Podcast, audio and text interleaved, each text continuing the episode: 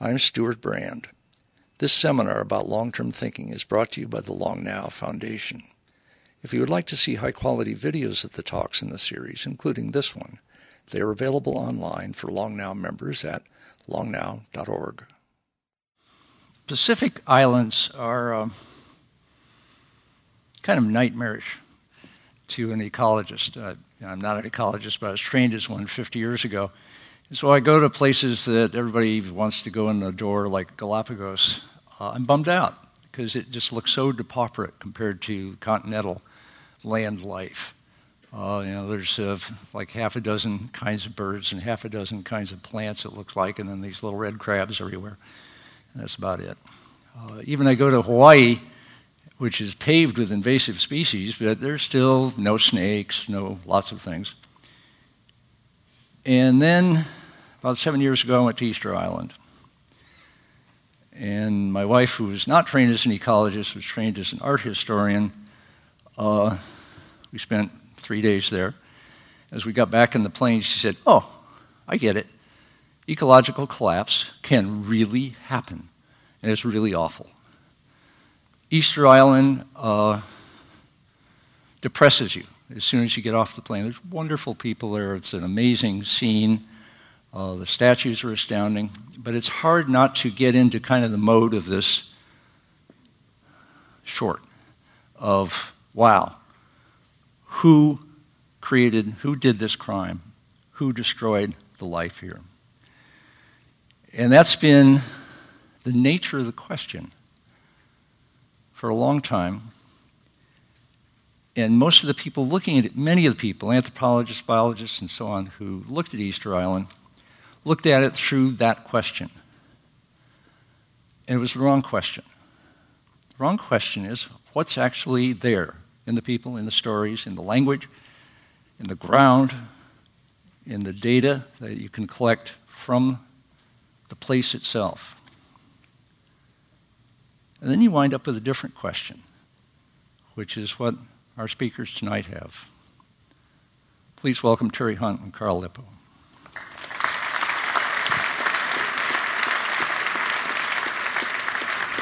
Thank you. Thank you. Good evening. Uh, I'm Carl Lipo. Good evening. I'm Terry Hunt. Uh, we'd like to uh, thank Long Now Foundation and Stewart Brand for tonight's invitation. Well, ever since uh, Easter Sunday in 1722, when the first Europeans accidentally discovered this island, it's uh, really uh, drawn the, the, the attention, it's really created a dilemma for explorers and scientists, and today a very large number of tourists.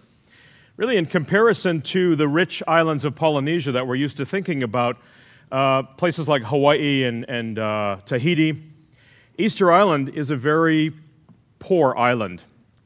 And yet, it's an island that has some of the world's greatest monuments on it. Um, today, the island is called Rapa Nui, and we'll probably go back and forth between calling it Rapa Nui and Easter Island. Well, this island has no streams, it has no forest, but it's a poor windswept island that's different than any other Polynesian island. Um, and from the mid 18th century, sailors, explorers, Christian missionaries uh, consistently commented on the poor state of this island and its native inhabitants. Um, it became, in this way, a mysterious place. Well, Rapa Nui is isolated. This is it for thousands of miles, this tiny island. But it was here on Rapa Nui, more than a thousand miles from other Polynesian islands and almost 3,000 miles from the coast of South America, and apparently without influence from any other culture, that a prehistoric society evolved and produced the greatest monuments and feats of engineering in Polynesia, and for that matter, uh, anywhere in the world.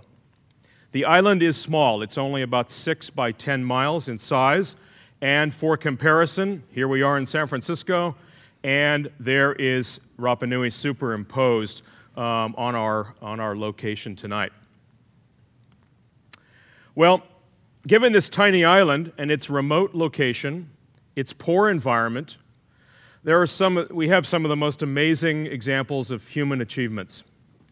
Rapa Nui Moai, these are the, this is the name for the multi ton statues some measuring more than 20 meters in height and weighing more than 75 tons, were carved out of a quarry on the island and transported several miles over the island's rugged terrain. They, they reach about every corner of the island. These statues were then placed on impressive platforms that, that are called ahu. And this whole story really cries out for explanation. All of this investment in statues and monuments on a, on a really poor island. The Moai were religious statuary, and they're like those found elsewhere in Polynesia. And had the society just carved a few of these statues, we probably wouldn't be surprised because um, there are other statues in Polynesia. But by our own count, they carved about 900 of these statues, and more than 400 of them were transported over rugged terrain, reaching every corner of the island. Nowhere else in Polynesia had this happened. The big question then becomes why did it happen on Rapa Nui, an island where people should have been focused on where to find their next meal, not on building big statues? The question also becomes how could a poor society have produced such impressive monuments? The question becomes were people more numerous in the past? Were there greater resources? If this was the case, what happened? When did it happen? And why did it happen? These all would become the so called mystery of Easter Island you can readily appreciate when you look at these statues why it might be a mystery. I mean, here's this tiny little place in the middle of nowhere with just mind boggling archaeology. It just, you know, outstrips any kind of archaeology that you find anywhere, uh, nearly anywhere in the world, uh, maybe comparison to Egypt or something like that. Uh, but it's on this tiny little island in the middle of the Pacific. So it's just sort of clearly a mystery. Um, well, this, this mystery would have just remained sort of a curiosity uh, to, to, to, you know, some researchers and maybe you know, late night television. Uh, but its, its message has really gone beyond that uh, as it's become a, a message about today, uh, a, message about what could happen to us, uh, to the world, um, if, if we're not careful. Um, and as, in this way, Rapa Nui has been uh, offered up as an example of a society that overexploited its resources and destroyed itself uh, really saying that these statues construction here is, is, is, clearly more than the, than the island could possibly support, and thus uh, what we see in the environment there in the island uh, is, is the result of this, um, uh, of this over exploitation. Jared Diamond, most famously, is, is, is argued about this and describes this activity as ecocide uh, for ecological suicide. And, and basically, this, this, this ecological suicide model um, forms a, a narrative, a, a, a, sort of what we call the collapse story. Um, and, and, the collapse story kind of goes like this Polynesians settled the island um, eh, eh, somewhere between 400 and 800 AD. Uh, centuries later, a bunch of elites gained control of the island uh, with a population that had grown really large, uh, too large for the island itself. Competition between these elites uh, took over, um, and, and, these elites you know, competed for each other for power and prestige. Uh, they, to, in order to, to compete, they directed a whole bunch of energy and, and, and uh, uh, effort into constructing these giant monuments uh, and, and, and sort of formed a cult basically people have called Moai madness or Moai mania. Uh, this practice continued until it literally took down the island's fragile ecology and reduced the population to the poor state uh, that Europeans found it in in the 18th century. So that's the, that's the story that, um, that sort of is the collapse narrative. And, and I'm sure most of you have heard this, or in one way or the other, it's become very, very famous and very, very powerful. It's a message to us saying, wow, this is terrible. You know, look at this amazing archaeology, but look what it did to the world. We don't want to live in a world that we've done this to, uh, so we should take this as a warning. Well, this story, while it you know, really has a modern message, um, is an old one. It isn't something that was just, you know, cooked up. Uh, uh, by Diamond. Um, it isn't in something from the 60s. It actually goes back to the earliest Europeans who arrived on the island uh, in, the, in the 18th century. Uh, Cook, for example, uh, this, this drawing here comes from Cook era, uh, about 1774. Um, and, and when he was there, his, his, his naturalist, George Forster, um, you know, looked in this island and he realized that, that something's wrong here. This place is, t- something is really terrible, must have happened here. And he argued that these people must have been much more numerous to account for all this archaeology, all this spectacular set of statues. And they must have been at one time much more opulent and happy, um, and certainly more happy than the depiction that they have of this skeletal figure uh, on, on the drawing here. Um, later on, and this, is, this message is sort of repeated over and over again from this first European uh, encounter, uh, La Perouse, a French explorer who was there in 1786, suggested that the, he says, the present unfortunate condition of the Easter Islanders was due to the imprudence of the ancestors, who at some very distant time in the past had cut down their one natural resource, a dense forest. This imprudence in destroying Easter Island, destroying their forest, uh, forms the foundation of a lot of what we think we know about the island. Uh, it's directly behind the account of Rapa Nui as the site of some kind of prehistoric catastrophe. Well, modern research would confirm that there was once a dense palm forest on the island, literally millions of palms. And this would lead some to speculate that uh, um, people had removed the forest, foolishly removed it, to uh, provide the thousands of logs that were needed to move the giant statues across the island from the quarry to the shorelines.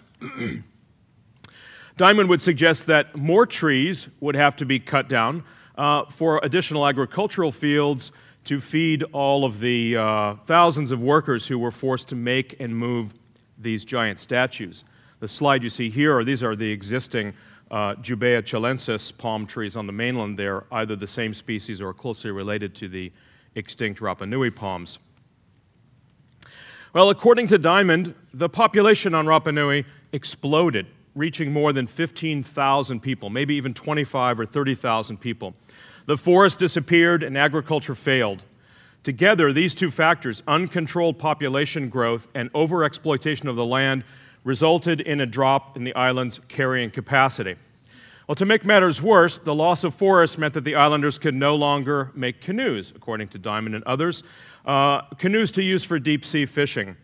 As well, without seaworthy vessels, the excess population could not be sent off in search of new land as they had done in other islands elsewhere in the Pacific. In essence, the ancient Rapa Nui people were marooned on an island that they had impoverished by their own, to use La term, imprudent actions. Well, to sum this up, we can talk about collapse in five easy steps. Um, the island is initially covered with palm forest when people arrive. Population grows, it grows out of control, there's demand on resources. Uh, people develop this sort of competitive moai mania. Uh, the trees are cut down to provide rollers for the statue.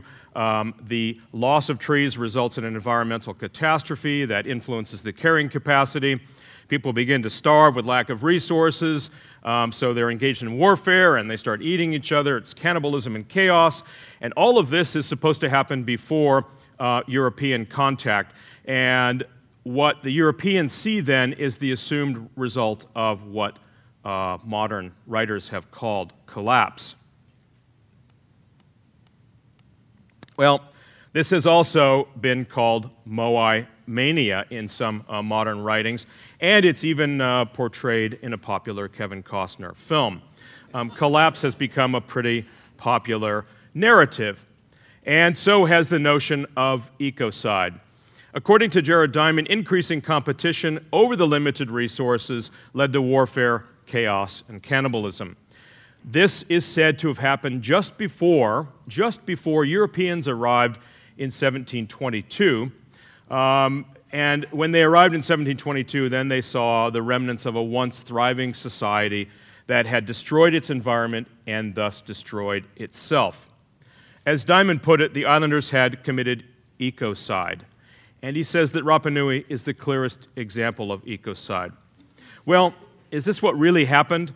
We went to the island in 2001 to begin field work, and we believed that this story was essentially correct. We went there believing that we were going to cross a few T's, dot a few I's, and sort of fill in some of the details of this uh, case study of environmental ruin and cultural collapse. We began intensive field work, and within about four to five years, uh, after we'd been doing so much field work, a lot of the story that we understood from Diamond and, and other scholars that he had borrowed from, that story was really falling apart. It was sort of disturbing and sort of exciting all at the same time. For example, let, let us tell you a few, a few of the points here that, that don't add up. Around the island, you see fallen statues like you see in this slide. Um, these were supposedly toppled in intertribal warfare that was supposed to have occurred around 1680 AD, before Europeans arrived in 1722. Well, a quick uh, look at historic illustrations sort of shows a problem with this because lots of historic illustrations actually show standing statues. They show platforms in good states of repair. Um, and this makes you wonder well, wait a minute, when were the statues knocked over? If Europeans are illustrating them, even measuring them, and talking about them. We realized there was something wrong with the idea that all of this happened before Europeans arrived if Europeans are seeing uh, standing statues. Well, we have a nearby reminder at Stanford University. Um, this is a photograph from 1906 after the Great San Francisco earthquake. And uh, this is Louis Agassiz. And I think the Stanford, if I recall, I think the Stanford uh, uh, website has the caption here that um, it was said that uh, Louis Agassiz was okay in the abstract, but not so great in the concrete. well, we're not talking about Louis Agassiz tonight, but this is a great reminder that statues fall in earthquakes, and uh, they end up in the concrete in earthquakes. And actually, research on Rapa Nui has shown that many of the statues and the platforms they're on have damage and orientation of the statues consistent with earthquakes that could have uh, toppled the statues uh, following European contact. So perhaps there's an alternative explanation, as there are for many things on the island. Well, these are the so called uh, weapons of mass destruction. These are stemmed obsidian tools, um, and the conventional argument is that these proliferate and they were used uh, in all of this intertribal warfare.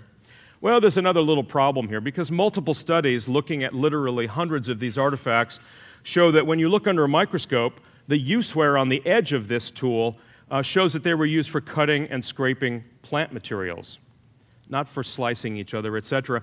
And Carl and I would often say, wait a minute, if, uh, if these are weapons, the first guy who invented a pointed one would rule the island. Um, and so these kind of blunt instruments uh, might have been weapons of mass irritation but they were really for uh, cutting and scraping plant materials, as, uh, as the science shows. Well, we can go elsewhere in Polynesia. This is the neighboring island, about a thousand miles away, of Rapa Iti in the Australs. Rapa Iti is a very small island, very mountainous island, and its uh, ridges, the steep ridges on the island you see here, are actually covered in fortifications. There are about 20 fortifications, places where people would uh, uh, take refuge during times of conflict. So, even on a small island with lots of warfare, people build forts, um, like they did in New Zealand. And so, we know that in Polynesia, when people are engaged in warfare, a lot of them will build fortifications and develop weaponry and so on. So, when, war- when warfare is taking place, uh, we see the evidence of it very clearly. The great uh, rendition there of Maori uh, warfare uh, in a place that had a lot of warfare. But none of this on Rapa Nui. Rapa Nui doesn't have fortifications, uh, but there would be places to build them if, in fact, you were engaged in lots of warfare. Well, really, we're going to jump to uh, sort of jump to our, our punchline here before we talk about a lot else and tell you that there was a collapse on Rapa Nui. It occurred as a consequence of European contact beginning in 1722. Began with epidemic disease, uh, which was common in the Pacific Islands, common in the New World. It's a familiar story of introducing old world disease to non immune populations, and losses are 80, 90% plus. Um, not an unfamiliar story, and ironically, one that uh, Professor Diamond has written about in an award winning book. Well, interestingly, um, this begins to shape the impressions of the island in 1774 when Cook is on the island, he writes about, and we revisit this slide, he writes about things like where are all the people? Where are the children? Where are the women? Why are there skeletons scattered around the surface of the island? When you put this in the perspective of old world disease and the epidemics that occurred in the Pacific, we are probably seeing the aftermath of a visit four years, just four years earlier, with the visit of the Spanish, who stayed on the island about 10 days, would have introduced disease, and left not knowing what they had done. Cook arrives not understanding what has happened, sees the, the carnage of epidemic disease, and begins to speculate about there must have been more people, what happened here, etc. Well, to make matters worse, uh, slave raiding began in 1803 and continued through the 19th century. The message here is that uh, the idea of ecocide really now enjoys popular acceptance, but there was a near genocide that occurred on Rapa Nui um, that really ravaged the population and the culture as a result of European contact. And it is ironic, it's sad, it's, it's angering that the victims of cultural and physical extermination are now being uh, charged as perpetrators uh, of their own demise. Well, what we would discover then is that there was simply no evidence that there was a pre European collapse. Uh, collapse occurred as a consequence of European arrival. This meant that there were going to be a lot of other questions to answer because much of what we believed was turning out not to be true, and so our research would begin to delve into those things. Yeah, once we started to, to see that, in fact, the evidence that sort of framed the entire story behind Easter Island just didn't exist, we had to sort of rethink what does everything mean? Where, what's going on here? You know, what, what are these statues all about? Um, and we really started to, to, to, do that. So to think, well, if, if, if there were never 25,000 people here um, and there never was a collapse, then what is that? How could the statue have been moved? Our the assumptions that we have about populations being high and low and what must have been in order for the statues to have been there sort of fall apart. We have to sort of rethink from the beginning. And that's what we started to do. We started to think, well, if, if, if um, maybe there wasn't a collapse, uh, but maybe there used to be a lot more people, but for some reason, maybe the numbers that Roggeveen in 1722, which he noted about 4,000 people on the island, uh, maybe his were, everyone was hiding. Or there were a lot more people at that time, uh, but they were hiding, and you know, later on they died as part of this collapse, uh, the, the disease collapse. Um, so we had to relook at all the, these, um, these questions. And we started to look at, so how many people does it take to move a statue? Does it really take thousands of people cutting down millions of trees uh, to, that brings down a society and, and the ecology of the entire island, as the traditional story tells us. Initially, though, uh, when we first got there, and within the model of, of, of, sort of looking at the clouds, we kind of avoided this question. We really didn't, in fact, we agreed amongst ourselves not to talk about statues anywhere uh, because there's just too much craziness going on. And anytime you venture in there, it becomes speculation land, and then, you know, you're arguing about people about, you know, what kind of alien was it? And, you know, did they use lasers or, you know, hovercrafts and, you know, whatever. So, but there is actually a literature, and we started to look at this in, you know, a little bit, saying, well, you know, tell us, think about the technology that must have been the traditional technology that was there. And when you look at uh, sort of the, the general uh, gamut of things that people say were used in moving the statues, they tend to sort of focus around the same kinds of things. In some way, uh, uh some kind of wooden contraption was used. And here this is Heyerdahl showing off uh, a sledge that he sort of fabricated to demonstrate the kinds of things that, that he assumed must have been used in parting to move the statues. Um, in 2000, another uh, experiment demonstrated that, yes, indeed, statues can be dragged along on top of logs. and so maybe logs were being used. Now, the log thing is really key to, to sort of, is it connected to this collapse story because there's got to be a mechanism by which trees are being chopped down. Uh, either that's lots of people needing food to have land clearance, or it's because the technology of moving the statues required the trees, and so there's a connection between statues and environmental destruction. So, uh, so we, you know, we, and again, the, what people had talked about sort of fits into that. And that's the way people have discussed it. Well, in our own work, we started to look at the, we wanted to look at the record itself. Let's just look at what is actually there on the ground, because that's really the ultimate way we're going to we're gonna build, build some information that we can then try to explain uh, and try to build falsifiable hypotheses that we can, uh, you know, try to evaluate. Um, speculation and plausibility just don't cut it. So we started looking at the, the statues, and we started to do a systematic uh, survey of them and make photographs and measure them and, and, and describe them. Well, we looked across the island, and there were about a thousand statues, really an amazing number of statues on the island. But we, we noticed that there's actually three kinds of statues. There's statues in three kinds of locations. The blue uh, uh, dots there are all clustered together are statues that are at the quarry. The quarry is called Rano Raraku, uh, and it's a, a, throat of a volcano. Uh, and the statues are carved from, the, from a volcanic uh, uh, ash that's compressed there, and, and that's the source of them. So there's about 600 statues or so that are still at the quarry itself. And then there's statues that are on these ahu, these big platforms uh, that, that serve as base upon which statues were then put. Um, so those are the sort of the classic statues that you that people are familiar with uh, but there's also another kind of statue and those are shown here in the red dots those statues are actually not at the quarry and never made it to the ahu they're sort of in between uh, and and the, the, the, details about the statue turn out to be really really important. So, in our work, uh, we, we carefully described these statues, mapped them, uh, uh, took measurements, and tried to, to, to quantitatively evaluate uh, what these things looked at. I looked at variability to see if that could tell us something about what must have been necessary for uh, the, uh, that, that's reflected in the statues themselves that, that will tell us about them being moved. And by doing this, we're able to create sort of a, a general understanding of, of, of the statues themselves. Uh, first of all, it's important to, to uh, start where they come from because that tells us a little bit about the technology involved. The statues, I said, all come from this, this, uh, this one quarry source called Rano Raraku.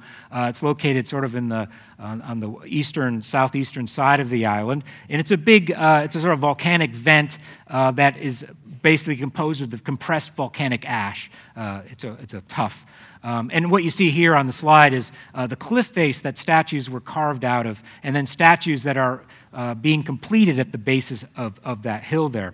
Now, if you go up on the, on the, um, into the quarry itself, and I recommend everyone go to Rapa Nui and see this because it's really spectacular. I mean, it's archaeological Disneyland. Um, you actually see statues in the process of being constructed. Uh, statues that were half done, statues just beginning, statues that are nearly completed, statues that were finished, all in hundreds of them in this one quarry spot. And you see statues uh, being carved right out of the bedrock, uh, and we can, so we can study that and, and, and see how they, you know, they were carving them. The landscape itself is Escher like. I mean, it's a myriad of these statues all superimposed on each other, being carved out of this cliff face. It's really spectacular. And what we, when we look at the patterns there, we see that statues are basically carved with the face first, and then the body was outlined, and eventually uh, the carving was, was done underneath the statues, and then the statues were broken out of the bedrock and moved out. We can actually look at the technology itself. A lot of people, I've heard some speculation saying, well, there isn't a modern device known to be able to cut the hard stone of Easter Island. Well, it's ridiculous. Uh, we, we can look at the rock itself and see, in fact, peck marks that were made by prehistoric carvers uh, that shows exactly the technology that was used to carve these things. And in fact, we can look on the ground and see the, the, the hand axes that were used to peck the statues. These were done by people with local tools, local stuff that was there. Uh, and they were able to carve these things out. Um, when we look sort of past the, the uh, uh, quarry itself, um, we, we can start looking at some of the landscapes across which the statues were moved. Uh, we did this both by doing survey on the ground, but also using satellite imagery uh, to sort of trace patterns and looking at landscapes that the statues moved across. And the statues that I mentioned that were not at the quarry and not at the Ahu turn out to actually be statues that are found along roads, uh, moai roads, uh, features that were made by prehistoric uh, um, people in order to move statues. Um, and, and, in this satellite image here, we can actually see uh, the, path, the path of a road uh, that was actually first described by Katherine Routledge back in 1917, a British uh, archaeologist.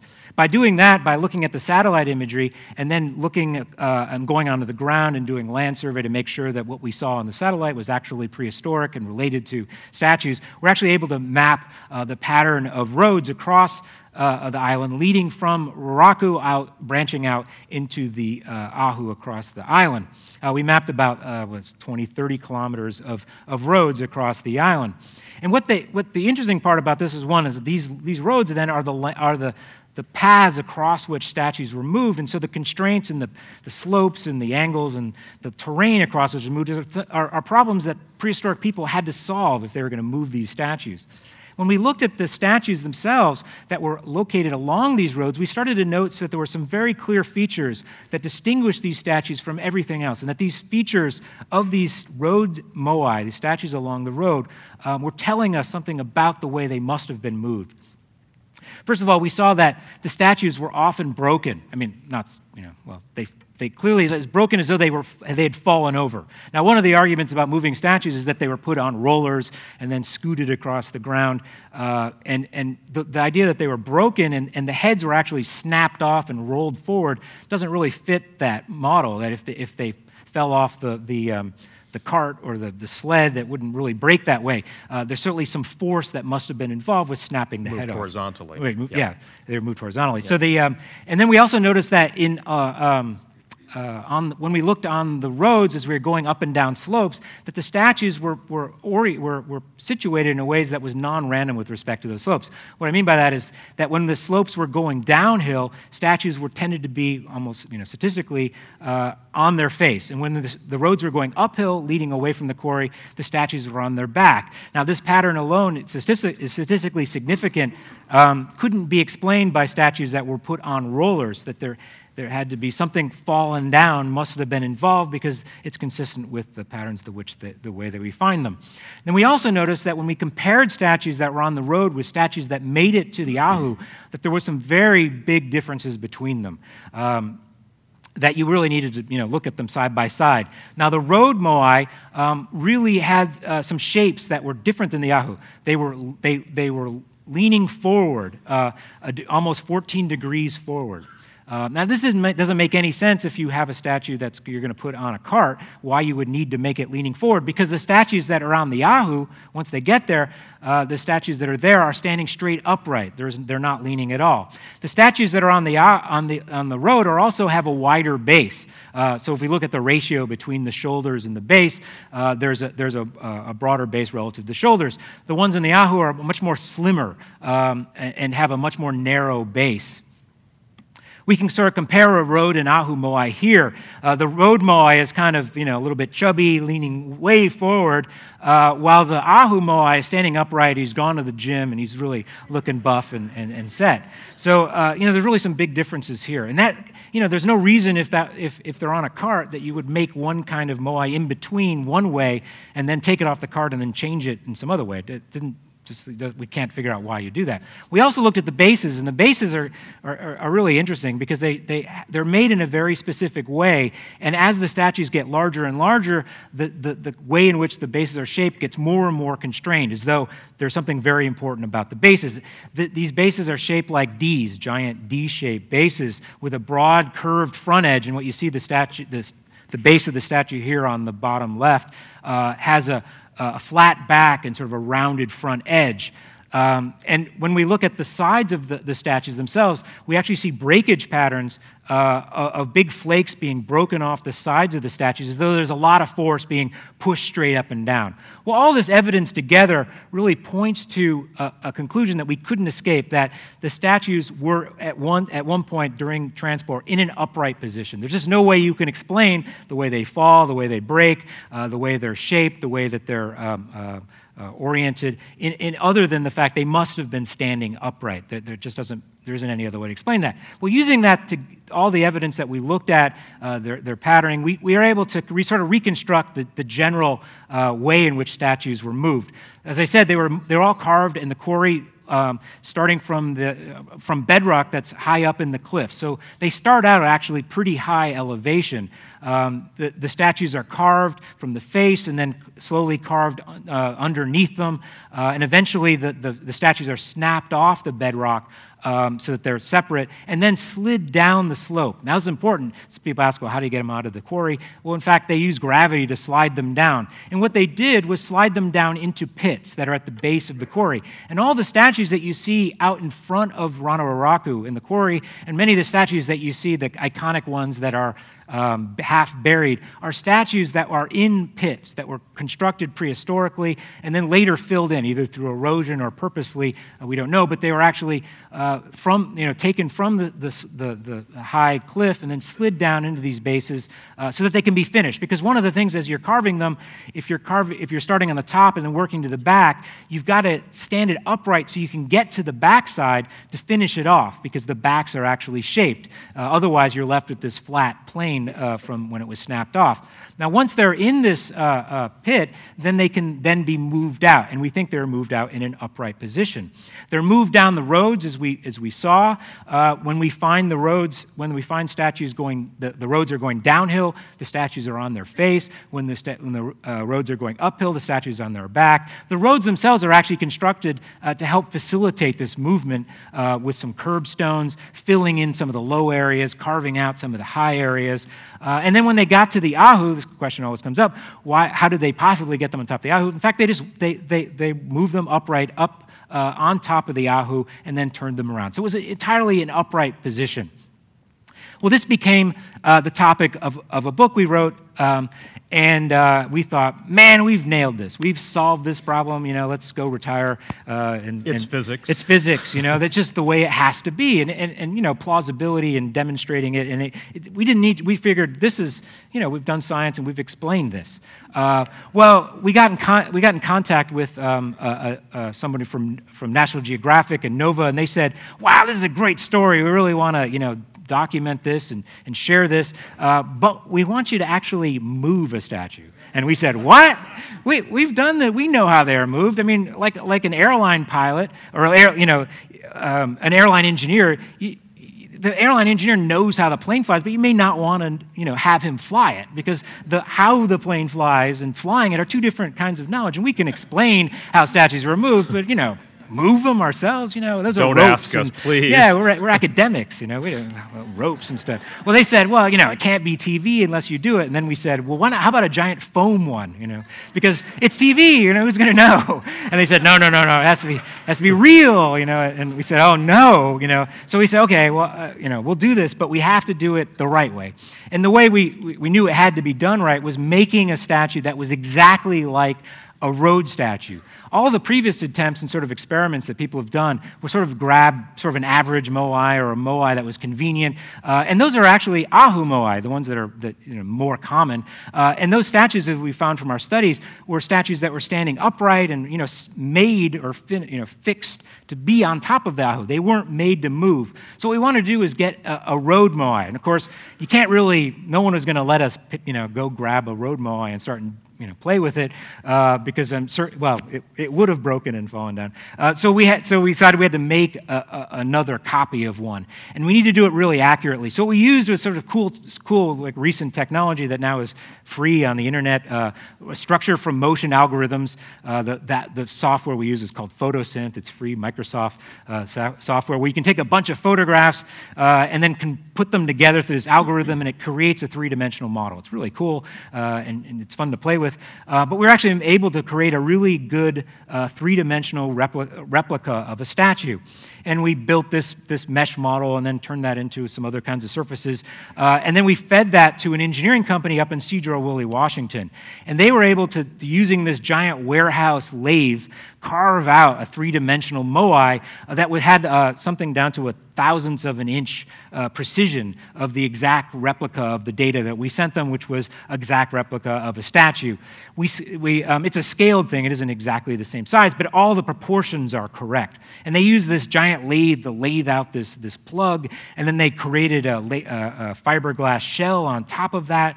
Uh, and that fiberglass shell then was filled with concrete, and then uh, a statue comes out of it. And, and um, um, because it was TV, uh, they, said, they said, well, we said, well, let's just, you know, we'll go to Sedro-Woolley and we'll, you know, go play with it. And they're like, no, no, no, no, no, no. You, we got to send it to Hawaii, you know. And we said, why? Well, it's Polynesian, uh, which was great for us. I mean, Terry didn't well, mind. And the, the filmmakers are from Minneapolis. Minneapolis, so and they were like, yeah. this was January and they're proposing, and they're like, we got to get out of yeah, here yeah. uh, and get We Hawaii. understand in Hawaii, it's okay. so, uh, um, it's part of this Nova documentary, uh, um, and if you go to uh, PBS, you can see the Nova documentary. Um, there's, there's shots of us you know, as they open the box and we're like, holy crap, there's a giant, huge statue here. Uh, and the statue we ultimately called Hotu Iti um, is a 10 foot tall replica of a Rhodes statue weighing about five tons. Now, we picked 10 feet mostly because we wanted something that was clearly large enough that you couldn't fake. Uh, and five tons seemed like huge to us. And in fact, it's incredibly dense. Uh, the, the, uh, uh, it's one of the most immovable objects you'll ever encounter. I mean, you know, there's no, there's, it's not foam. There's no pushing it and shoving it. Like if you can't, if, if you know, if you don't get it right, it's not going to move on its own. And we thought five tons was sort of a good starter moai. Starter moai, yeah. It's sort of a. It was tough anyway. Actually, we'll it's about an yeah. If you, the video. Um, yeah, the TV documentary really goes through that. The, there's a lot of drama about making television, especially this kind of television, where they said, you have two days to do this. And, you know, we're like, what? And they, they wouldn't let us see the statue until, what, halfway through the first day. And then we spent a lot of time figuring out where do you tie the ropes, you know, and how do you tie them, which direction they go, and how many people do you use, and how do you coordinate them, and trying to figure out all this stuff. Took, a, took actually quite a bit. And, and uh, it was a really dramatic ending because at about 4.30 on the second day, half hour before the crane was scheduled to take the statue and put it where it was resting so it could drive off and he could go home. We finally figured this all out. Uh, and it was quite a, uh, uh, uh, an ordeal. Um, and here, let's just show you what we ended up with. This is what happened.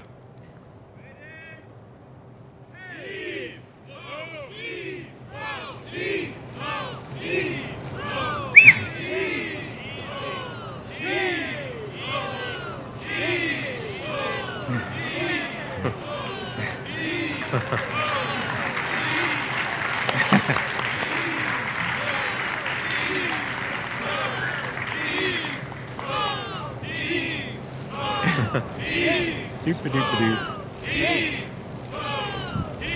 fact, it became it came remarkably easy once we figured it out.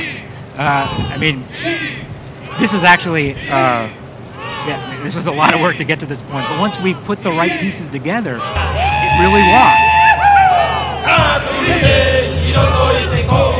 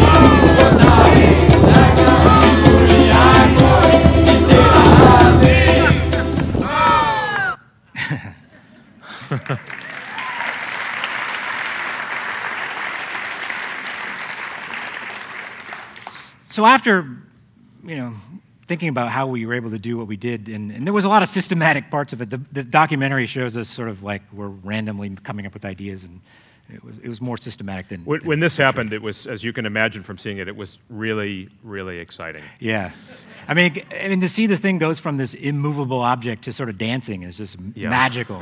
and the way, the, re, the reason why it was able to, we were able to transform it from this immovable, solid thing that was just sitting there and frustrating us into something that literally, you know, dances down the road is because of the way in which it was constructed. It's because of the prehistoric carvers who constructed it in such a way that enabled it to, to move. It took advantage of physics. And the way it did that, the way sort of we, we, we figured this out, sort of figured out the keys to the, to the Moai engine, is that um, the statue is leaning forward for a reason, and it's got a curved base for a reason. And, and this diagram here kind of shows what happens. When it's leaning forward, uh, it rolls on the front edge. So when we had what we basically used is three ropes, uh, one on each side and one in the back. The one in the back basically kept the statue, you know, at its sort of right on the front edge, right at its tipping point. The statue, the ropes on the sides pulled it from side to side. And as it get rocks on one side, it wants to fall down forward. And as it falls forward, it actually rocks across the front edge and actually takes a step and each side to side it rocks and falls, rocks and falls, and moves forward. Um, so what, once we got it tipped over to the side, what's amazing about this is that because it's rocking on the front edge, there isn't friction. It's rolling on the surface. So the, the energy is conserved. Um, once we got it rocking, people were able to pull with just one arm. It just kept going. I mean, it was just do do do do down yeah. the street, and and uh, it could go as, as fast as we could walk. I mean, it was really amazingly easy. We were able to do uh, move this five-ton statue with just 18 people, and you know we're terrible at it. You know, what do we know about doing this stuff? Um, it, you know, it certainly it didn't take that many people. Um, and we were able to move it uh, 100 meters in about 40 minutes, was sort of our fastest. Again, if we were sort of trained like a canoe team, you know, I, I can't even imagine what's, what's possible. It certainly was something, since we could do it, uh, anybody with any training or, you know, heads on their shoulders would have been great at it. And certainly the Rapa Nui people uh, had the heads on their shoulders about this because they created it. They created these things specifically to do this. And as the statues got larger, they made them more and more in this shape because, in fact, that became the only way in which you could move a large statue statue. Uh, so, that, in fact, the bigger ones are, are more can do, you know, more uh, uh, uh, uh, similar to, to this physics model than the smaller ones themselves. Well, that leaves us with a, some sort of new understanding about statue technology and what it means for Rapa Nui. Uh, statues were moved with just a few number of people. It didn't require trees at all to move them. Trees were irrelevant as far as uh, statues were concerned. Rope was required, of course, but there in fact is a, a plant on the island that grows in disturbed habitats, Triumfetta, that is that is you know ethnographically used for making making. So the stuff for rope was clearly there.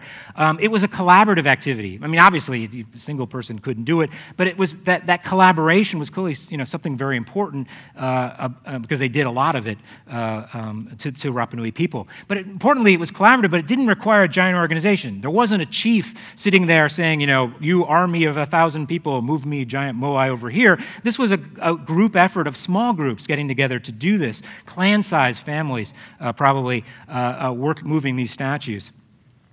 Um, and they didn't necessarily have to do it as a full time basis. One of the things that strikes most people when you come to the island is, you know, a thousand statues, 400 of them moved out of the quarry on this tiny little island that's only six by 10 miles. That's completely out of scale with, this, with the island itself. But in fact, if you look at the amount of energy it probably took to move the statues, it is more likely to be in the scale of what the what the resources they have on the island rather than out of whack with the island itself. This is probably a part time effort, not a mania, something that people did.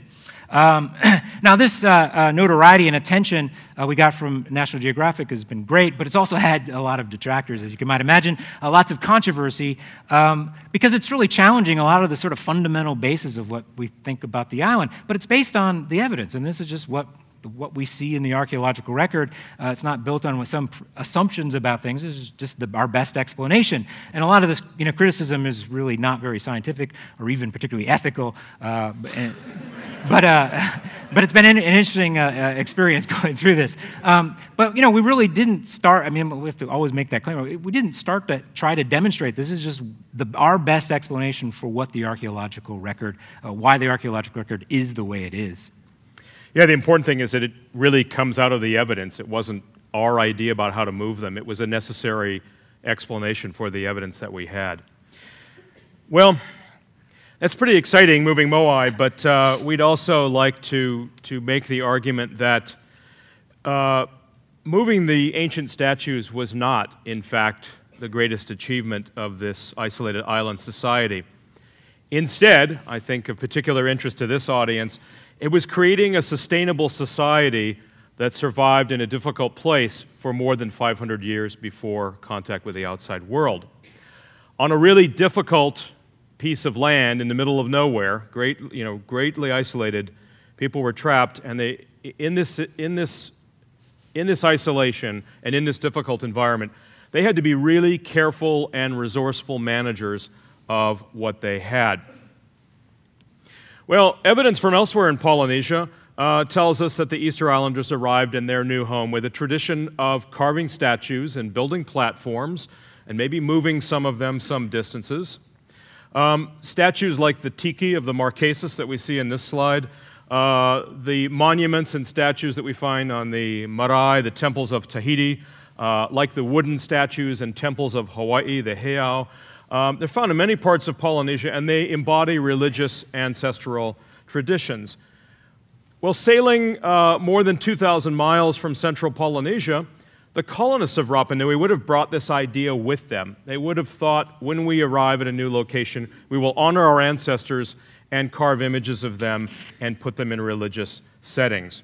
Well, of course, the colonists who discovered Rapa Nui would have probably been pretty happy when they discovered it. This isolated land is in the middle of nowhere, as we said. It's also in a, a colder, more turbulent part of the southeastern Pacific. Um, so discovering the island would have really been a happy moment, I'm sure. But they would have been a little disappointed when they examined this new home. As we mentioned, unlike other islands of Polynesia, there are no permanent streams. Um, the islanders would soon learn that uh, agriculture was going to rely only on rainfall. Um, irrigation, that's so productive in other parts of Polynesia where people grow taro in irrigated fields, was not an option. Uh, agriculture was going to have to be based just on rainfall. And it's an island with difficult conditions with soil and uh, wind erosion, etc. Over time, uh, they would also learn that uh, uh, drought was a problem, etc. So it was a really difficult island, and this would take time to, to realize. Well, they would also find more bad news because the waters around Rapa Nui are not particularly rich with marine life. Um, our excavations on the island showed that uh, the fish that people were eating was mostly near, small, near inshore fish. Uh, large pelagic fish such as tuna, that we enjoy so much today, are really missing in the archaeology. And we wondered why that was the case. Um, why didn't they go deep sea fishing? Well, it seems that that option was taken from them. Even though the island had a dense forest, it was a forest of palm trees. And if you know palm trees, you know that they have a thin, brittle bark and a big, spongy, kind of fibrous interior, and you can't carve canoes out of palm trees. So they never really had um, the raw material for carving deep sea going vessels. So once the vessels that they arrived on were no longer uh, seaworthy, the islanders really had no more deep sea fishing. It also meant that once they no longer had canoes, they could no longer uh, leave in search of another place to live. Unless they returned on the same boats that brought them to the island, the ancient Rapa Nui people uh, would have no next opportunity. There was no other choice. They would have to make things work on this island, um, or they would suffer, perhaps even die. Well, with that as the background, the statues, of course, suggest something pretty dramatic unfolded. Um, and we would really begin to ask how did people sustain themselves on this island, this difficult island? And these were the answers that we would then try to answer as we proceeded in our research. Over field seasons in 2004, 2005, and 2006, we excavated the Anakena Dune on the north shore of Rapa Nui. Um, here's a kite photo of that, of that area where we're excavating. You can see in the upper part of the slide, um, not the uh, black rectangle area. That's an area where we thought we were going to work, so we erected a windbreak. But we're over there to the, uh, to the other side. You can see uh, the ahu there and the shadows of the statues near the lower part of the photo. Excavating there, we would discover, uh, to our surprise, that the evidence was very clear that the island was not occupied in 400 or 800 AD, as Jared Diamond and others had supposed. In fact, the island was first settled around 1200 AD. The, the occupation on the island was much shorter, and we began to uh, think if something as fundamental as the chronology is that far off, uh, what else might be? And we began to realize that there were lots of surprises coming um, as we really did the basic scientific research. One of them, for example, was that um, there were a lot of rat bones in our excavations. Here are uh, our students working on the screens, recovering those samples. Well, evidence from the Hawaiian Islands around the same time um, helped us understand what might have happened on Rapa Nui. Before the arrival of the Polynesians in Hawaii, the lowlands of the islands were covered in a uh, dense uh, native palm forest. Palms look like this. Um, and once the Polynesians arrived, the, the Hawaiian palm forest disappeared very rapidly. Um, within probably just a few decades, uh, the palm forest had crashed. We know this from pollen evidence. Um, and many archaeologists had long blamed Polynesians arriving, setting the islands on fire to clear land for agriculture, um, but what the evidence would show was that these palm trees were disappearing in the absence of fire. We would see the frequencies in the pollen uh, disappear, the forest crashed, and the charcoal evidence in the sedimentary records, like in a small lake where you get all these things nicely uh, layered and you can reconstruct those events, um, fire was uh, following the deforestation, and it was of kind of whatever happened to be left. Well, it seems that the Pacific rat, Rattus exulans, um, had, who, that had arrived in Hawaii with the first Polynesian colonists uh, had a significant impact on the island's vegetation. Once on shore, these rats would uh, enjoy an environment that was free of predators and an environment full of native fruits and seeds. And unlike rats, uh, excuse me, unlike birds, uh, rats have teeth. They consume the hard, thick seed cases and they destroy the reproductive potential of the native plants.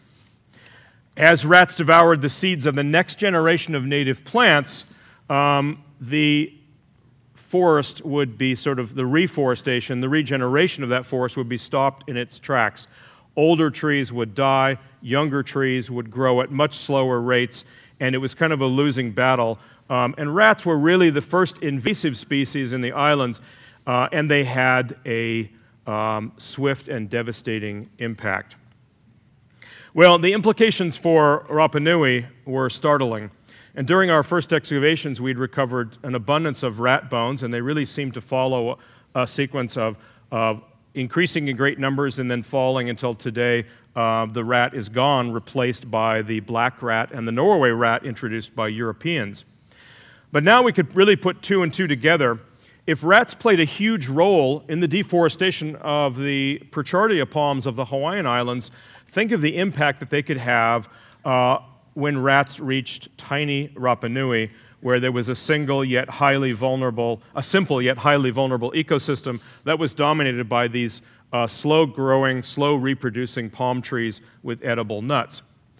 Well, the evidence is there. The uh, vast majority of the nuts recovered on the island show the destruction by rats. And what's interesting is laboratory studies show us that under normal conditions, uh, rats can breed at staggering rates. They double their numbers every 47 days. Uh, a, a, pair, a mating pair of rats, can become a population of millions in just a couple of years. Um, given Rapa Nui's size, we think if we sort of look at normal densities for Pacific Islands, we're talking about two to three million rats, uh, which would take a very short time, take a very short time to reach that number. Well, if rats could destroy the palm forests of Hawaii, uh, we knew that they must have had a serious impact on the Rapa Nui forest dominated by Jubaea palms.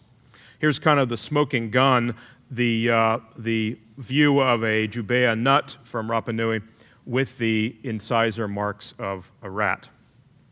Well, add, uh, add fire to this mix of Polynesians clearing land, and Polynesians could complete what rats started. Rats are depressing the regeneration of forest. Polynesians are burning to release nutrients from palm trees, planting crops, etc. They transformed a natural environment into an agricultural environment the burning would provide the short term release of nutrients that the poor soils of Rapa Nui needed so desperately. Well, in terms of biodiversity, the loss of forest was an ecological catastrophe. It was. But in human terms, there's really no evidence that the forest provided much of what people needed. In fact, uh, the forest was kind of in the way. As long as there were trees, there would be rats preying upon those seeds. Uh, there would be uh, trees in the way of agricultural uh, fields. And so the gradual loss of the forest opened up more land for cultivation of staple crops such as taro and sweet potatoes.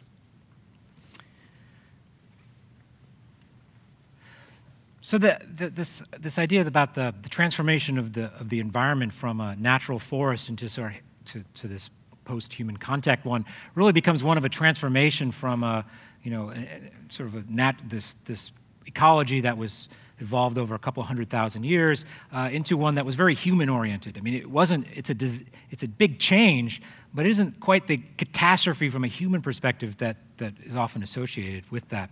The, there's still a bunch of big questions, though, about this. So, so, so this happened, so this, people didn't, you know, uh, this destroy their environment. The, the change of the environment wasn't really about leading to destruction of people. Uh, it was really more about transformation towards uh, an environment that could support people.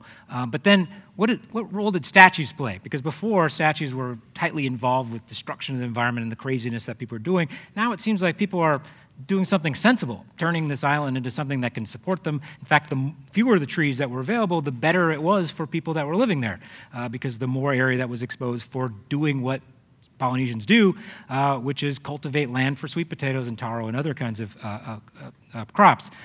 so, what role did these statues play? Because clearly there are a lot of them, and, and while they have connections clearly with other Polynesian islands, there's a thousand of them and they're gigantic. Um, so, why was this such an intense interest and commitment to statues here? Uh, you have to remember, some of the biggest statues that were moved, that were actually moved and successfully moved, were as, as heavy as a 747, unloaded 747. I mean, these things are massive, 70 tons in size, huge. So, and there are nearly a thousand of these statues. It's just, you know, so okay, what's going on there? Well, in many ways, as we start to look at looking at statues and start to look at, well, people are doing this changing their world in ways that actually are leading towards their, you know, improving their environment uh, for themselves, not, not necessarily for uh, the palm trees, certainly. Uh, so why, Miss, uh, Rapanui is really misunderstood. In fact, we made a lot of mistakes ourselves, and it took us a long time to sort of realize some of these misunderstandings.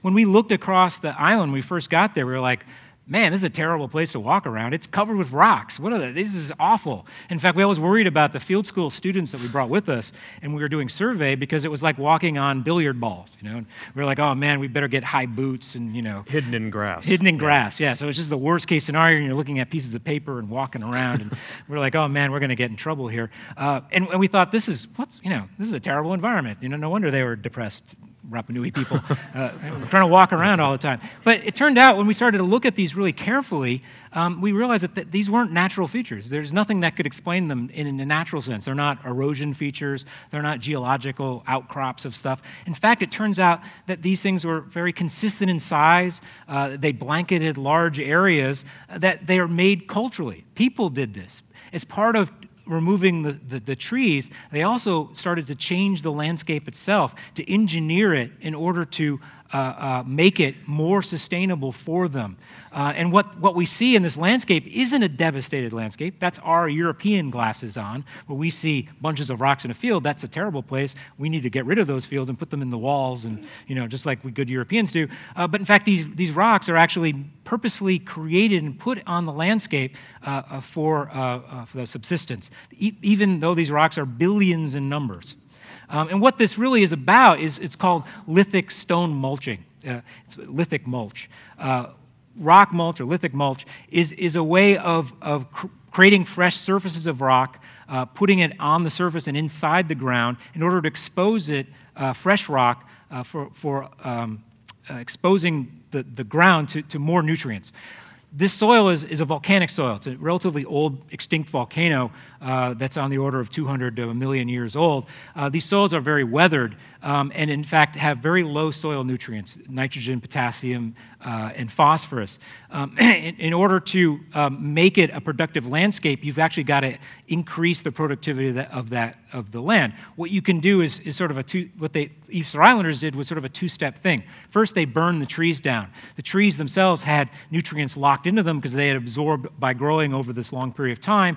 Uh, and those were returned back into the soil, and then people grew off of those. But once the trees were, were gone, because rats were eating them, uh, and the, the slow rate of growth wouldn't allow them to, to regenerate, um, they had to actually seek other ways of enriching the soils. And what they did was lithic mulch, uh, breaking open rocks and creating fresh surfaces uh, exposed the, the, the, ground for more, the, enabled more nutrients to go into the ground, thus increasing the amounts of uh, potassium, phosphorus, uh, and nitrogen enough to grow sweet potatoes. They made it sufficiently capable of growing sweet potatoes. So what we're seeing on the landscape is, is the opposite of a devastated landscape, but an engineered landscape created to, to, to make sustainable, uh, for, to make a sustainable place that could support these populations.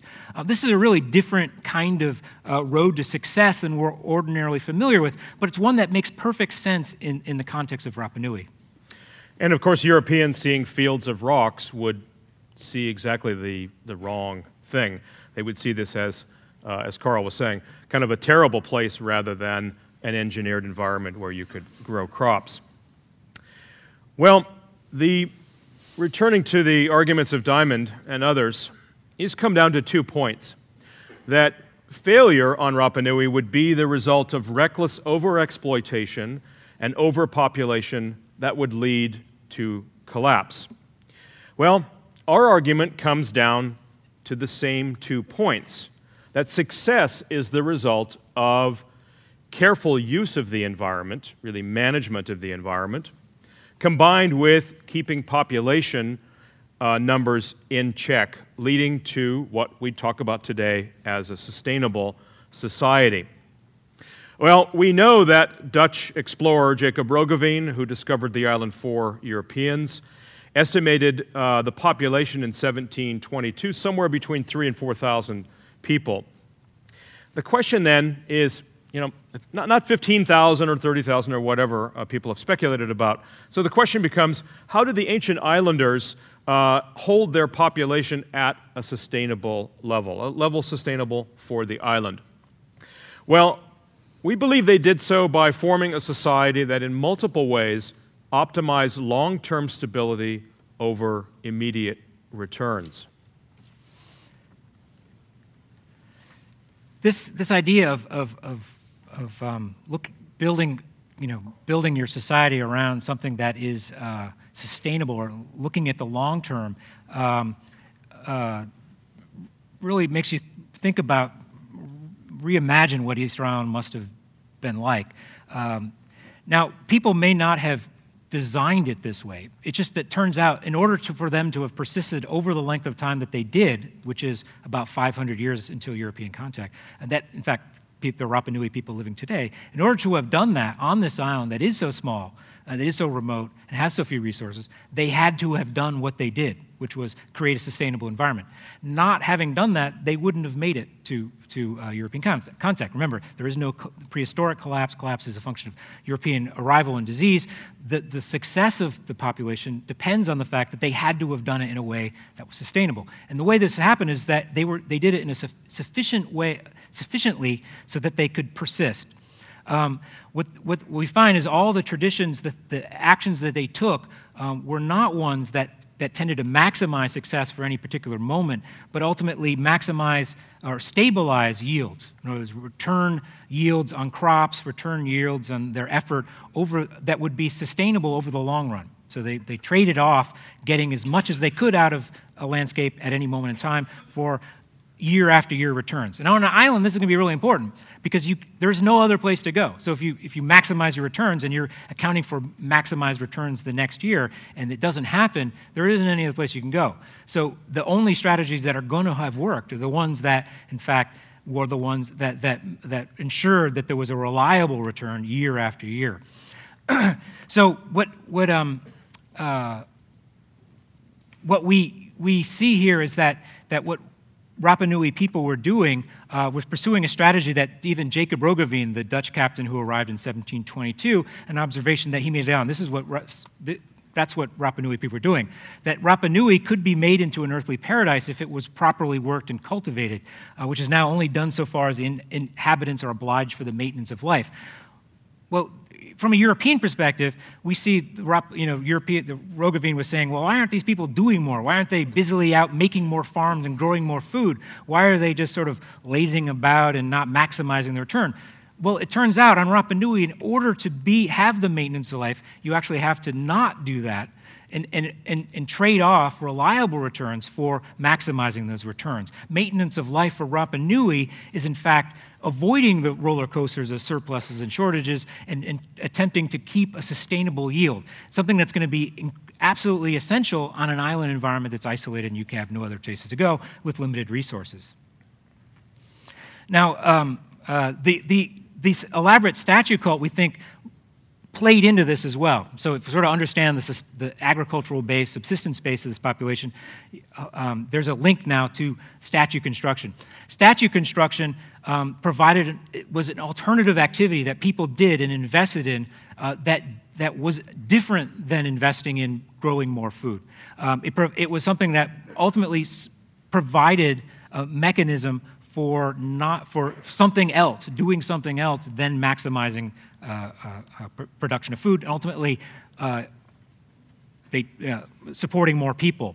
This is really just a trade-off, and biologists talk about this all the time. That you know, if you do one thing and not another, uh, you're making trade-offs about what you're going to, what, you, what the return is, what the investment is. Statue carving was an activity that took time and resources away from tending gardens and away from food production, um, and that ultimately uh, uh reduced the size of the population they have. They, they, because they weren't maximizing every square inch of the, of, of the land. They were focusing on uh, reliable returns. Uh, populations were ultimately lower than they, than, than, than they could have been for some short period of time. Rapa Nui just made those trade-offs. Trade-offs. In fact, evolution enforced that the case because they were successful. Those trade-offs had to have been made in order for them to have persisted as long as they did. Uh, and this is a concept that's you know common in biology. Uh, this kind of trade-off between time and energy.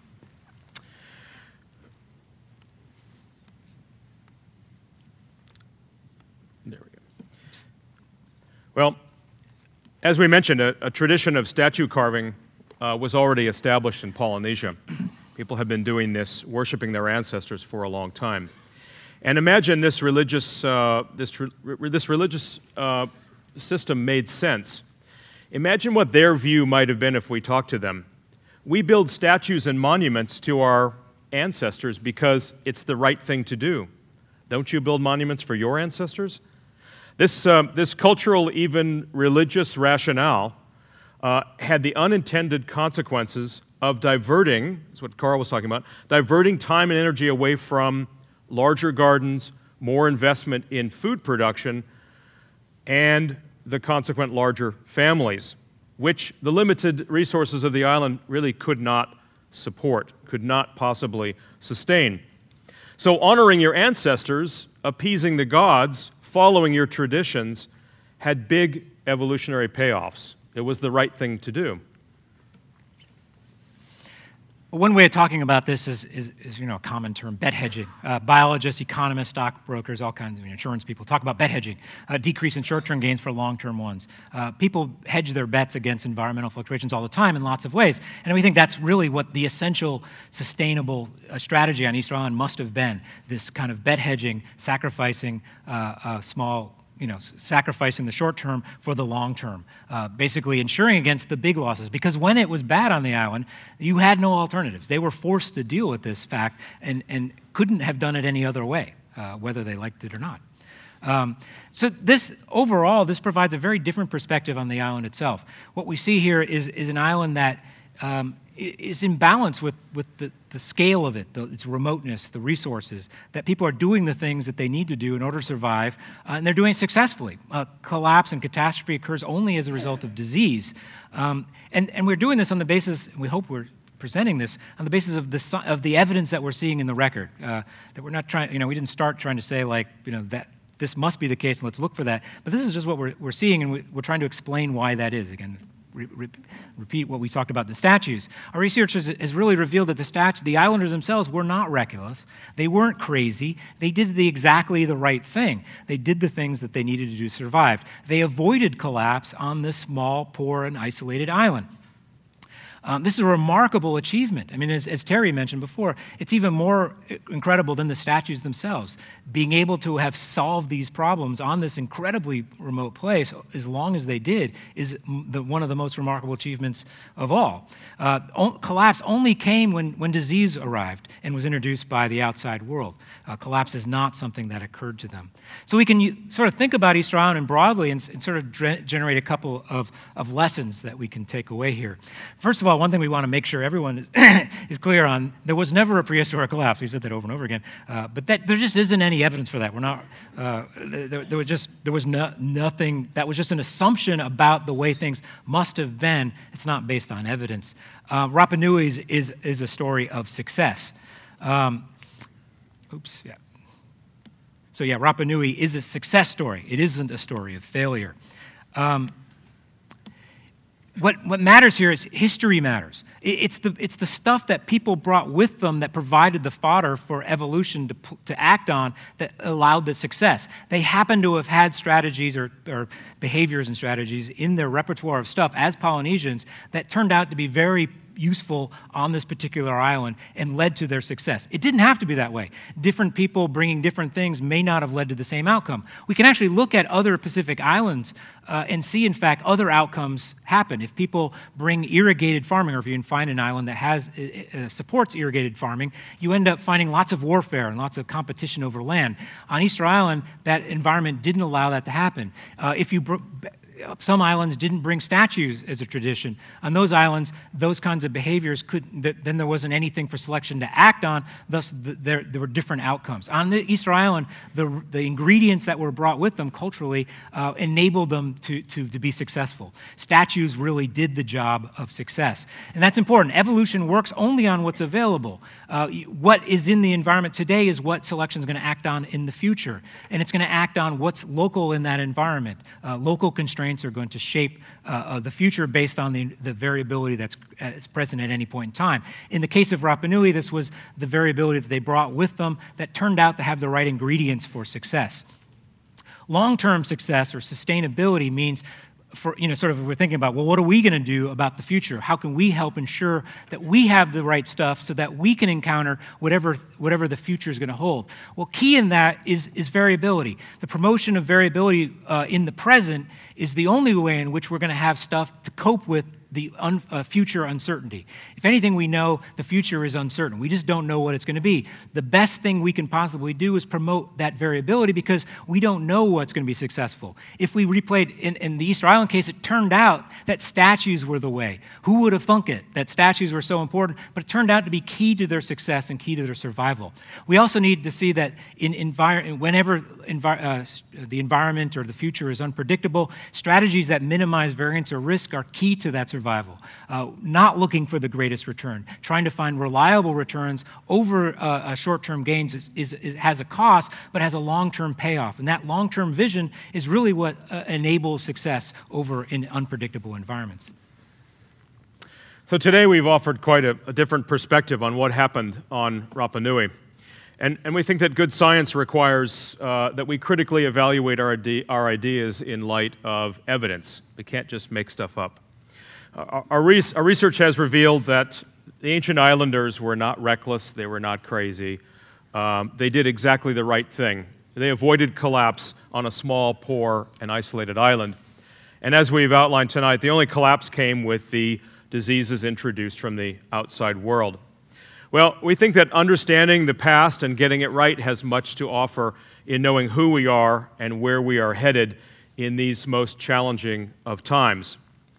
We think here that the tiny yet very special island of Rapa Nui offers a message from the past for our future. Thank you very much, and we'd like to thank Stewart Brand and Long Now Foundation. Thank you.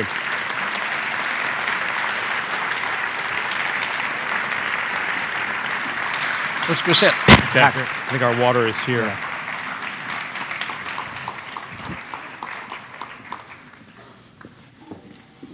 Short guy, tall guy, me. Oh, thank you. Nika is eco. This is the short guy. Okay, how's sound? Sound is good. Sounds good for you guys? Yeah. Um, how's this story playing on Easter Island with the Rapa Nuians?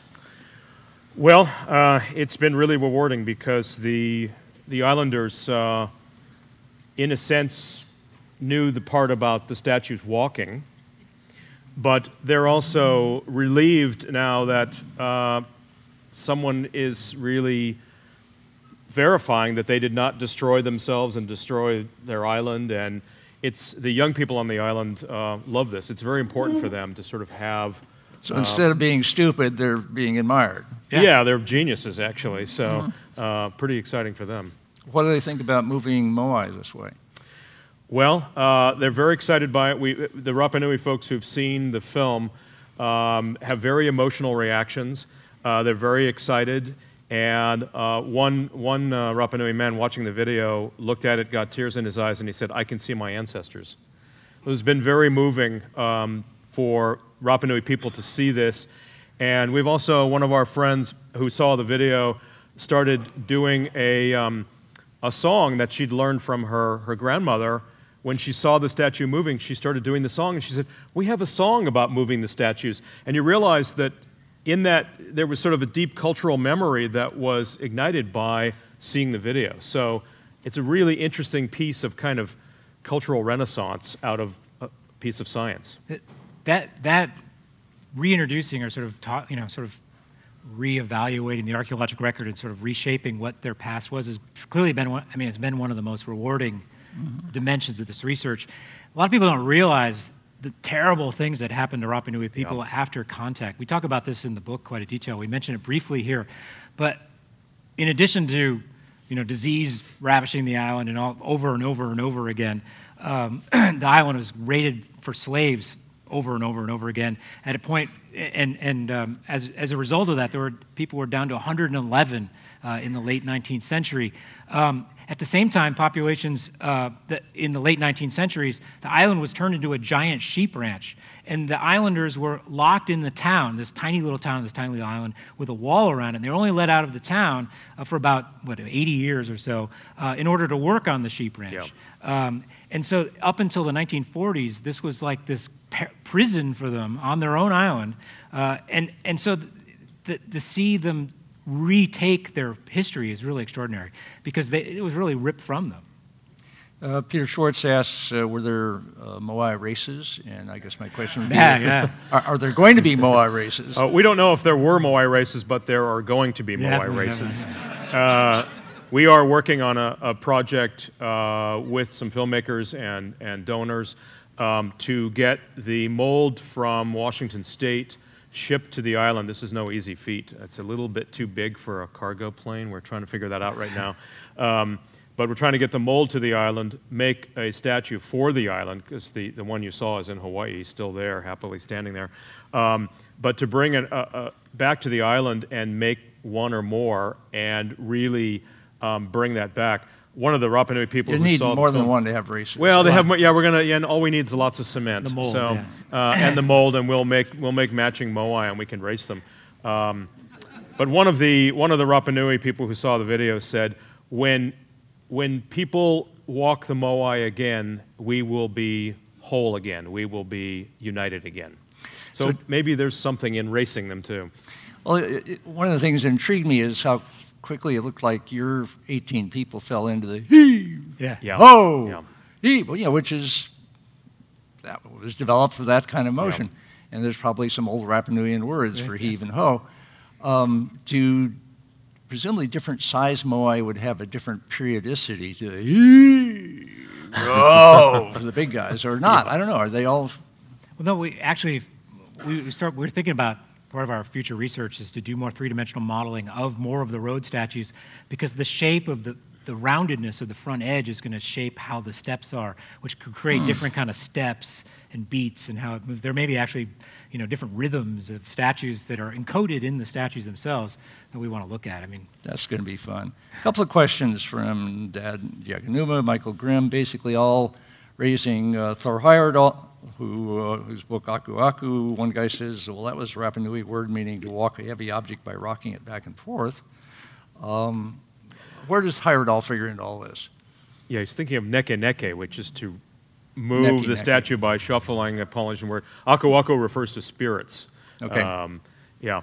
Uh, Heyerdahl, Heyerdahl did, uh, did great work in the 1950s. He, he certainly had uh, a very colored view, and I might use that word really selectively. Um, I mean, I might intentionally use that word.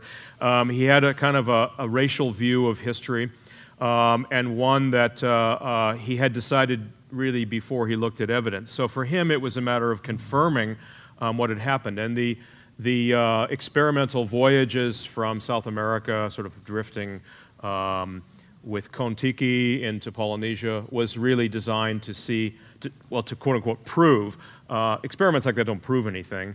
Um, but he brought good archaeologists to the island and really began modern research on the island.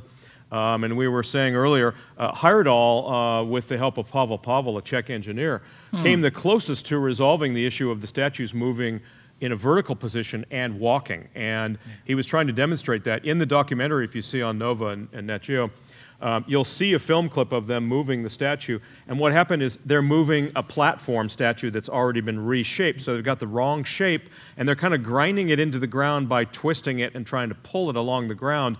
It doesn't have the dynamic motion that the statue that uh, we made had. So Heyerdahl put a dent One in of- things. One of the, unfortunately, Heyerdahl did some really solid archaeology, but from the outside, I mean, one of the reasons why I think that when we got there, we started to see there was a lot, a lot of evidence for uh, a lot of what was said. Probably comes from people, the, the crazy sort of shellac that he added onto all the archaeology sort of kept people away. Sort of this, this is a crazy place. we don't want to yeah. deal with this. Yeah.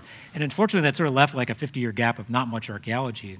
And, um, and so a lot of what we were doing was no one had ever bothered to look at some of these things before because it really not much archaeology had been done since Heyerdahl.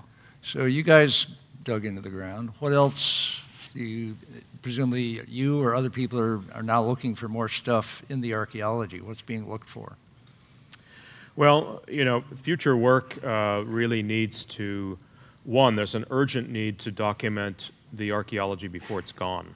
It's disappearing rapidly with uh, agriculture, with land being uh, returned for, uh, really being returned to the natives of the island. That's a good thing, but the bad thing is that it's being converted into farms that only have short-term potential, and meanwhile the archaeology is lost. So one of our most urgent uh, uh, objectives for the island is to see everything get documented because it's disappearing rapidly. Beyond that, I mean, we'd like to know more about uh, where people lived and how they made a living. We, we understand some of that, but we'd like to see, uh, really understand the settlement and look at the dimensions of population more closely.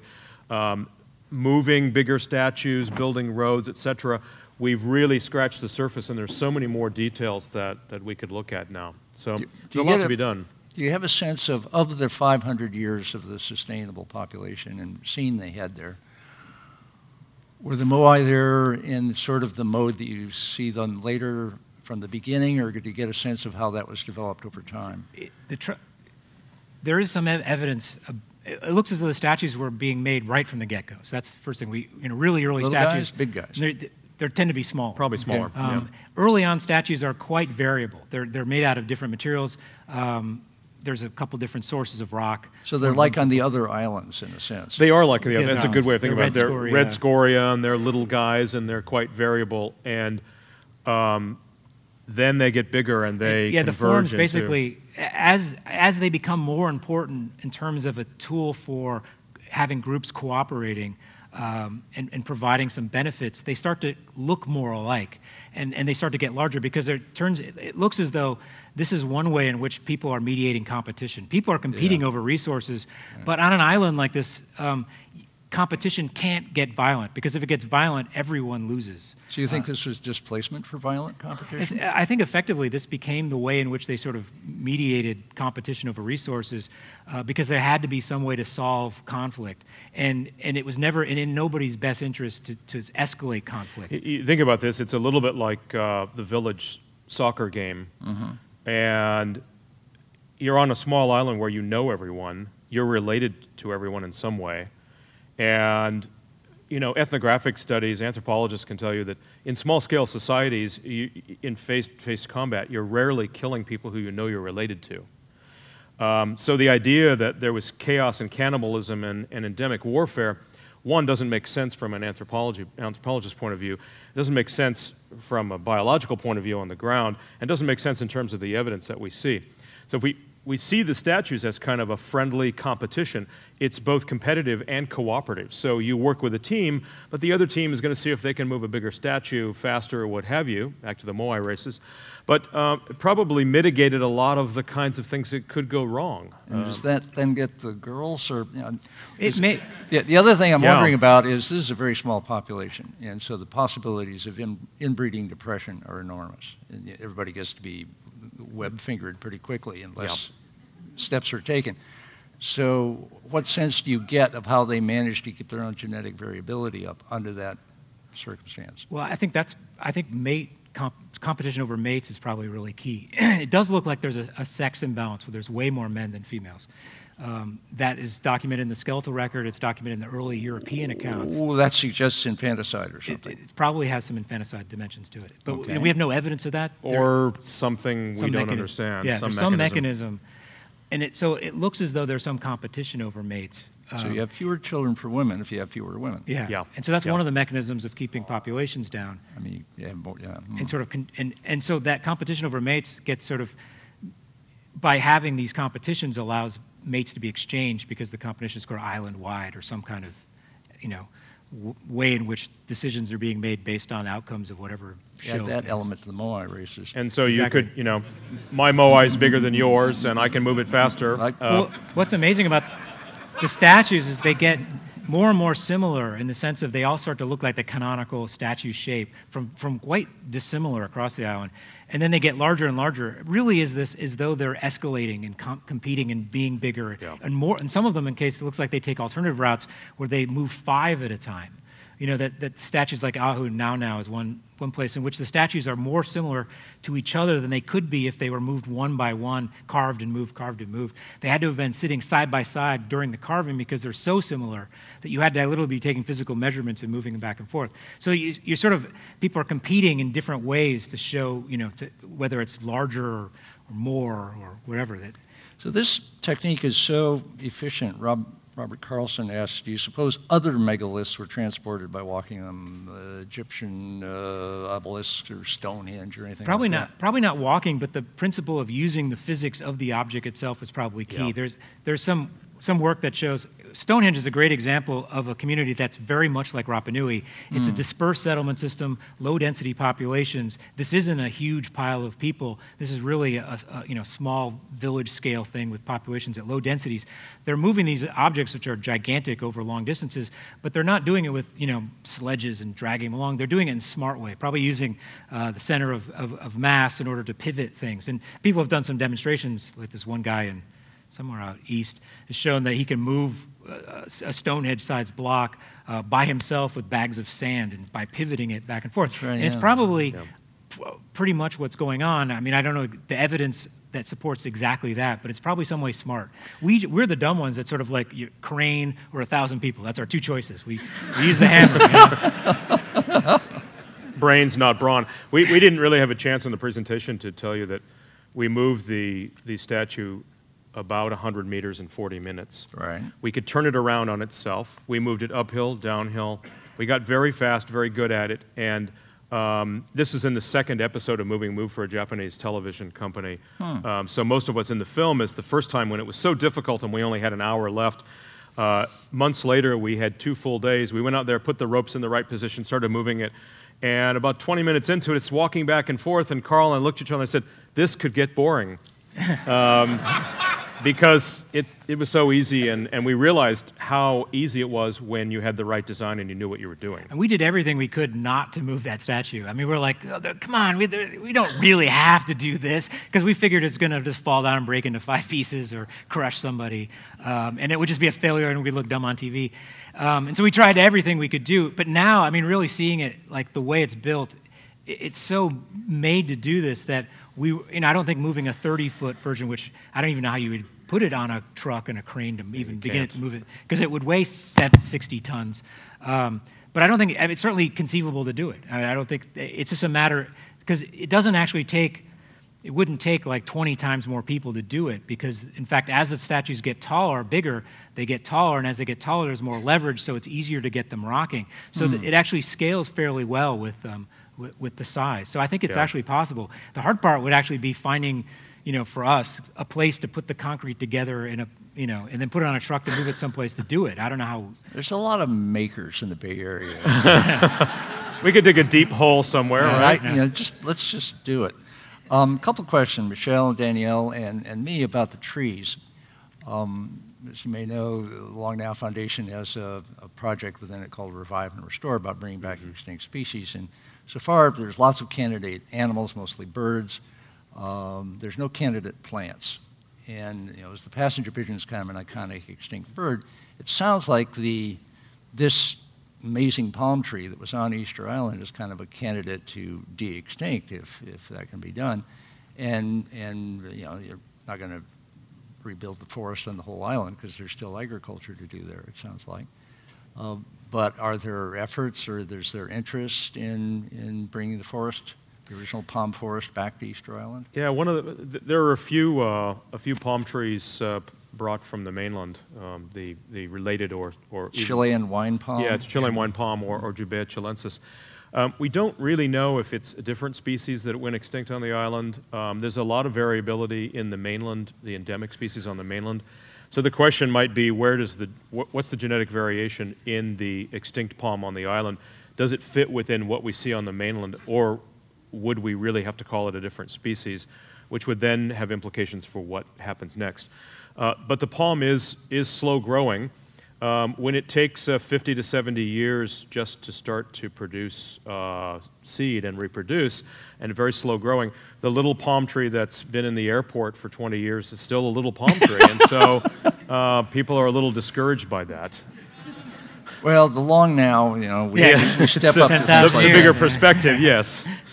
Those uh, inevitable questions from January, from Alan Kay, from Andrew, and others, uh, basically all asking how has Jared Diamond reacted to the, your debunking of ecocide? I, I wish we could say, I wish we could say. I, Next question. I wish we could say graciously. Yeah. Uh, I wish we could say sort of in, interested in in this perspective based on the archaeological record, uh, Based on science. based on science, but it hasn't been quite, quite what we would have hoped. Understandable. I mean, people, uh, you know, we see this a lot. There are Easter Islander researchers, other researchers who, you know, still hold, you know, don't believe what we have to say, holding their own. This is the way science works. People attach their ideas, uh, don't want to let it go. Ultimately, this gets sorted out. I mean, our, our argument may not work out. Uh, We may be, you know, the evidence that we see, we may find out new things that people were there a thousand years earlier, and that changes everything. But at the moment, that's our best explanation. Uh, we'll just have to see as we generate more data. Um, that's the way science dialogue needs to go. They're being very gracious here. Jared's been, uh, I'm aware of some of the byplay going on and phone calls to National Geographic and so on. Jared's been pretty tough on this. Um, it'll all sort out because um, science moves on with evidence, and you guys have great evidence. Finishing up, the, the, the image I get here, I hadn't really realized that when they arrived, in a sense, they burned their boats because if the palm trees couldn't be used to make boats to go back 2,000 miles to the island they came from, saying oops, or 3,000 miles to carry on to South America, uh, they really, really were stuck. And so they must have been fabulously happy to have arrived anywhere under those circumstances. And then the, the news must have become pretty crushing of this is it, folks. And it's small, it's barren, it's basically a desert island, as near as I can tell. It's remote from absolutely anywhere. And these guys feel like our first extraplanetary colonists, people who actually went to another planet, in a sense. It's like the one-way trip to Mars, and, and this place is about as fertile as Mars, as near as I Yeah, can tell. Probably. Uh, a- and if, you know, if I were looking at the future of space colonization, I'd be looking at this Rapa Nui story as one example of humans who've already done it uh, under basically impossible circumstances, and yet they pulled it off. Yeah. And it's a sort of a humans will find a way, life will find a way. Uh, and things get weird, like Moai and stuff like that. Are these guys our, our first uh, space travelers?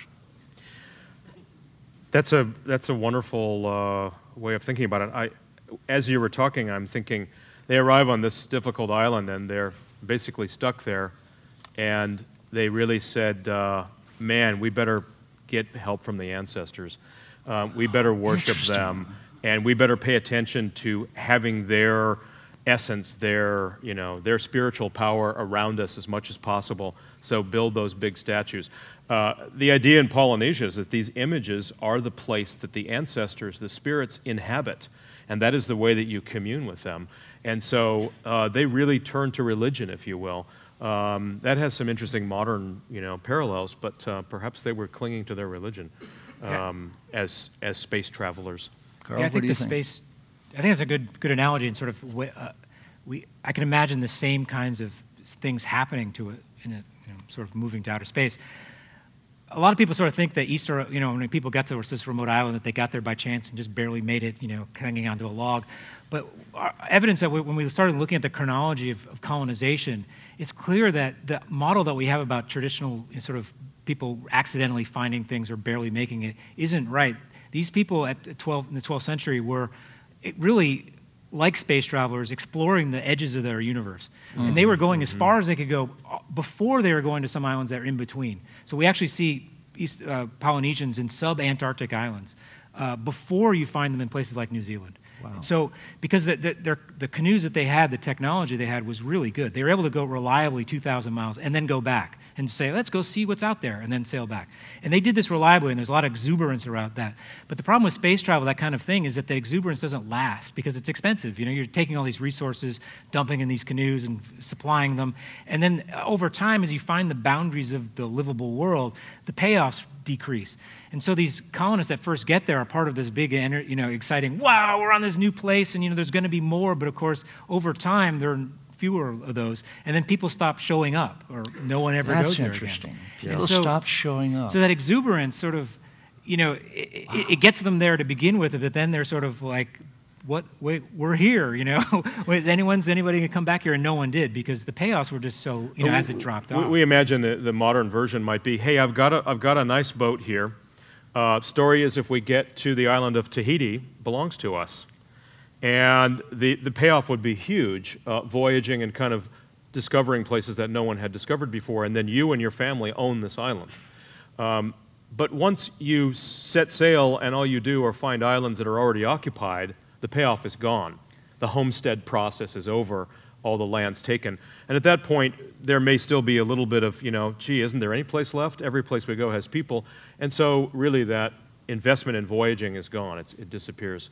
Um, but what Carl's talking about is a whole other topic. It's fantastic what happens very quickly, uh, very rapid discovery and, and, and expansion across you know, a huge portion of our planet. I've just completely re-understood the Pacific Ocean as space. Yeah. Thank you so much. Thank you so much. Thank you. This seminar about long-term thinking was brought to you by the Long Now Foundation. Thanks to Fora TV, you can see high quality videos of the talks online by joining Long Now as a member at longnow.org. Thank you for listening. I'm Stewart Brand.